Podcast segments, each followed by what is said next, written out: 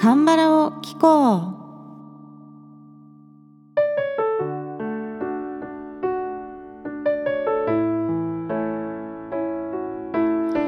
皆さんこんにちは。アンニョンセヨ風花です。さて今日はシギョンさんの、えー、チュッカとして眩しい告白という曲をカバーしてお届けしたいと思います。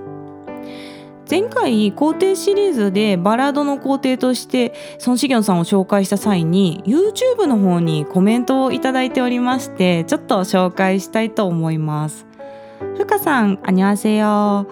こんなにも熱く語ってくださってありがとうございます。話し出したら止まらないですよね。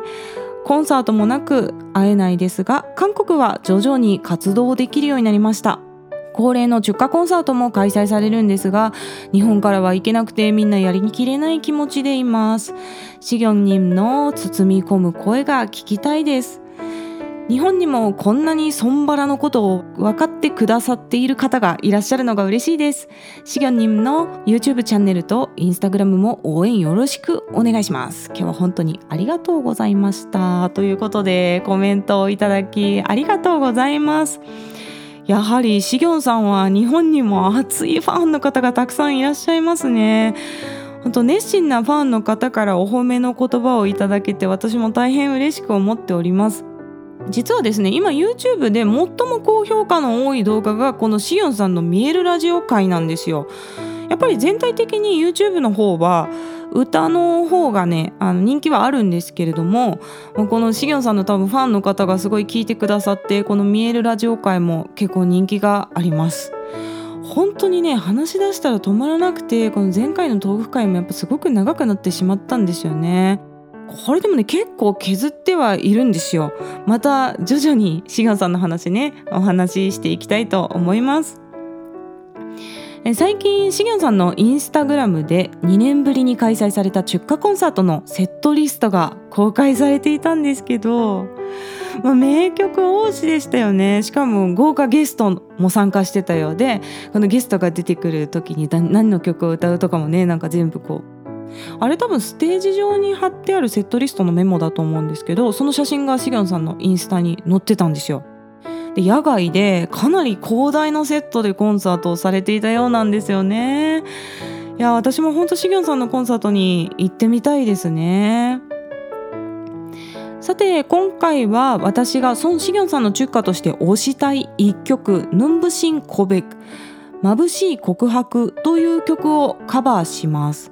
でこの曲は「逆転の女王」というドラマの OST だったそうなんですよ。で私はねこのドラマはちょっと存じ上げなかったんですが2010年に放送されたドラマのようなのでドラマの OST としてこの曲をご存知の方もいらっしゃるかもしれません。前回紹介したシギョンさんの代表的なチュッカの中にはこの曲入ってなかったんですけれどもまあ、ヌンブシンコベック眩しい告白というタイトルの曲でですね素直な気持ちを告白しようとする内容なので、まあ、結婚式で歌ってもいいかなと思います。で個人的にねすごくこの曲が好きなんですよ、まあ、メロディーとあとまあ韓国語の歌詞もサビの部分は比較的聞き取りやすい言葉でできているのでまあ、あんまり韓国語がわからなかった時期からも意味が分かって聴けた曲のね一曲なんですね。なんですごく好きでシギョンさんの曲の中でも何度も何度も聴き続けている曲なので今回歌いたいなと思って、えー、この曲を選びました。で実際に YouTube で「ヌンブシンコベチュッカー」というふうに検索してみると韓国の一般の方でこの曲を中華として結婚式で歌っている動画がね複数出てまいりました。で韓国の結婚式を紹介するトーク会今月の最初の回ですね。で結婚式の、まあ、儀式的なところ指輪交換とかそういったものが終わって最後にチュッカを歌うのが一般的な流れですよというふうにお話しして紹介したんですが YouTube を見てるとね最近は結構韓国もいろんなスタイルがあるようで新郎がまあ先に入場しててでその後歌を歌いながら新婦を迎えに行くっていうスタイルもありました。歩きながらだから新郎さん歌ってるんですよ。でそれも結構歌が上手で、歩きながら歌えるってすごいなと思ったんですね。あと神父と神父のお父さんが腕を組んで一緒に入場するスタイルもありますよね結構キリスト教式とかあと人前式っていうのが人前式とかはそういったスタイル日本でも多いと思うんですけれどもその神父と神父のお父さんが腕を組んで入場してきて途中で止まるんですよ。でそこで新郎の方に新婦の手を渡して新郎と一緒に入場するっていうシーンがあるんですけどそこのシーンでね新郎が歌で決意表明みたいなパターンを見たんですね。つまり新婦のお父さんは娘嫁ぐ娘と並んで目の前で新郎の愛の歌を一緒に聴くっていうことになるんで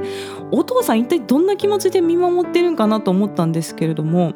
まあ、最近はねそんないろんな演出があるようでございます。そして今日歌う歌「眩しい告白」の話に入ってまいりますがこの「ヌンブシンコベ眩しい告白」という曲は作詞作曲がイ・スンファンさんです。ライブの工程として4月の工程シリーズ4週目に紹介したシンガーソングライター様でございますよ。なんとライブの工程がバラードの工程に曲を書くっていうね すごいですよねこれね。でもイー・スンファンさんも当時からソン・シギョンさんの歌唱技術を高く評価していてですね今にバラードは孫子業の時代が来るだろうと発言されたというエピソードもねありましたのでこの曲は皇帝同士の共同作業で作り上げられた一曲ということですね。そして歌詞の内容はずっと秘めてきた思いですね。君を愛しているという言葉を伝えたい。でもなかなか言えないみたいなこう迷ってるような内容なんですけれどもこれがねうじうじしてる人っていうわけじゃなくて本当に大切に思ってきた言葉だからこそ軽々しく愛してるなんていう風に言うんじゃなくてその言葉を本当に伝えられる時まで大事にしたいという気持ちが歌われています。責任感が強いみたいな感じですね。では歌詞紹介に参ります最初아닌척가려해도違うふりをしても입가를맴도는口元をさまよう입가っていうのがこう口の周りみたいなイメージらしいんですねメンドルダっていうのがこうぐるぐる回るみたいなさまようみたいな、えー、単語なので口元をさまようっていうふうに私は訳しました내겐어색한그한마디 僕にはなれないその言葉ということですね。まあその慣れないその言葉っていうのがまあ愛してるっていう言葉なんでしょうけどね。혹시나내마음들키진않을까もしかして僕の心がバレているんじゃないか어쩌면우습진않을까ひょっとしたら笑われるんじゃないか꼭참아왔었던그말 ずっと我慢してきたその言葉ということでね、まあ、こう A メロも B メロもずっと愛してるっていう言葉をこう暗に表現しているみたいなニュアンスですそしてサビの歌詞です널사랑한다는말君を愛しているという言葉늘 하고 싶던 말いつも言いたかった言葉애써감추려해도必死に隠そうとしても 더이상나참기힘든말これ以上我慢できない言葉이제껏하고싶은말今までずっと言いたかった言葉눈부시게빛나는말眩しく輝いている言葉널사랑한다고君を愛していると처음부터늘그래왔다고最初からずっとそうだったと というねここが私すごく好きなんですよ。너를사랑한다고처음부터늘그래왔다고もう最初に会った時からずっと君を愛してたんだよでもなかなか言えなかったんだよみたいなねニュアンスがいいなと思っております。ね、サビの歌詞は比較的シンプルな言葉で構成されてますので韓国語がわかる方には聞き取れる内容かなと思いますそしてねブリッジの部分に「가슴폭장널위한 ね、ファリョアンコベグルっていうフレーズが出てくるんです。ここは意味としては胸いっぱいの君への華麗な告白をっていうね言葉なんですね。でイースンファンさんの曲で紹介した曲が「カレーではない告白」っていう曲だったんですよ。ファリョアジアンヌンコベです。だからご自身の曲はファリョアジアンヌンでカレーではなかったんですけどシギョンさんにあげた曲はですねファリョアンコーベクといってね華麗な告白という歌詞が出てくるんですね。まあ、そんなトリビア情報もあります。では曲を聴いてみてください。ソン・シギョンさんの「眩しい告白」という曲をカバーしました。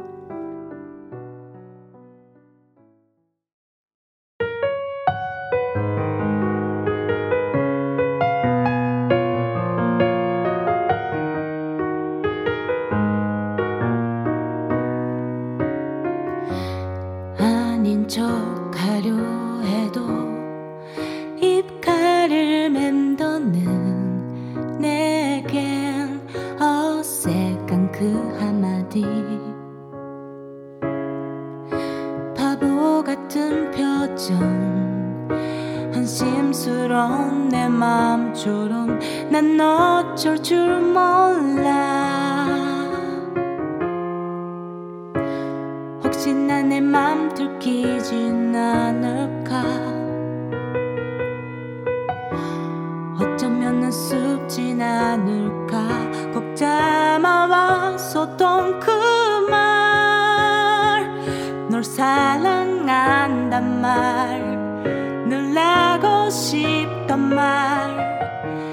쏘감주려.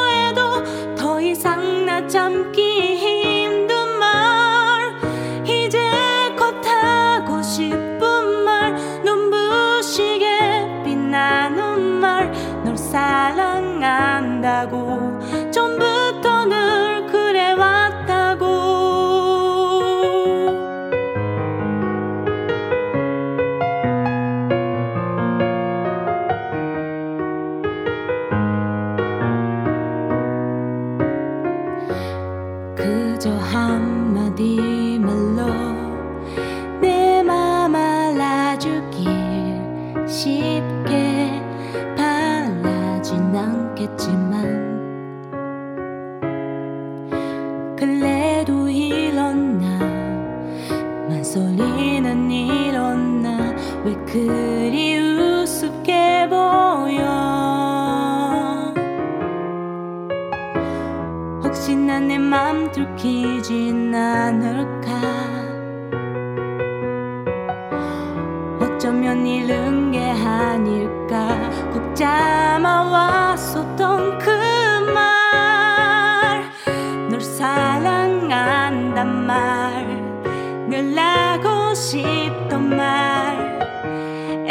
애써 감추려 해도 더 이상 나 참기 힘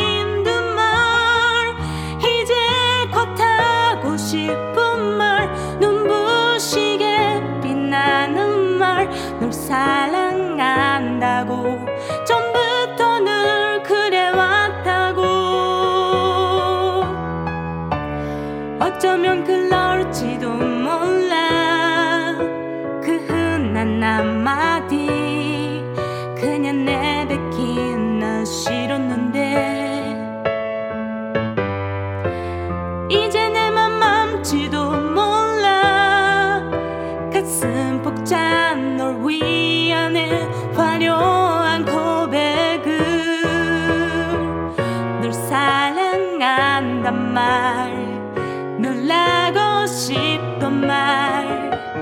애써 감추려 해도 더 이상 나 참기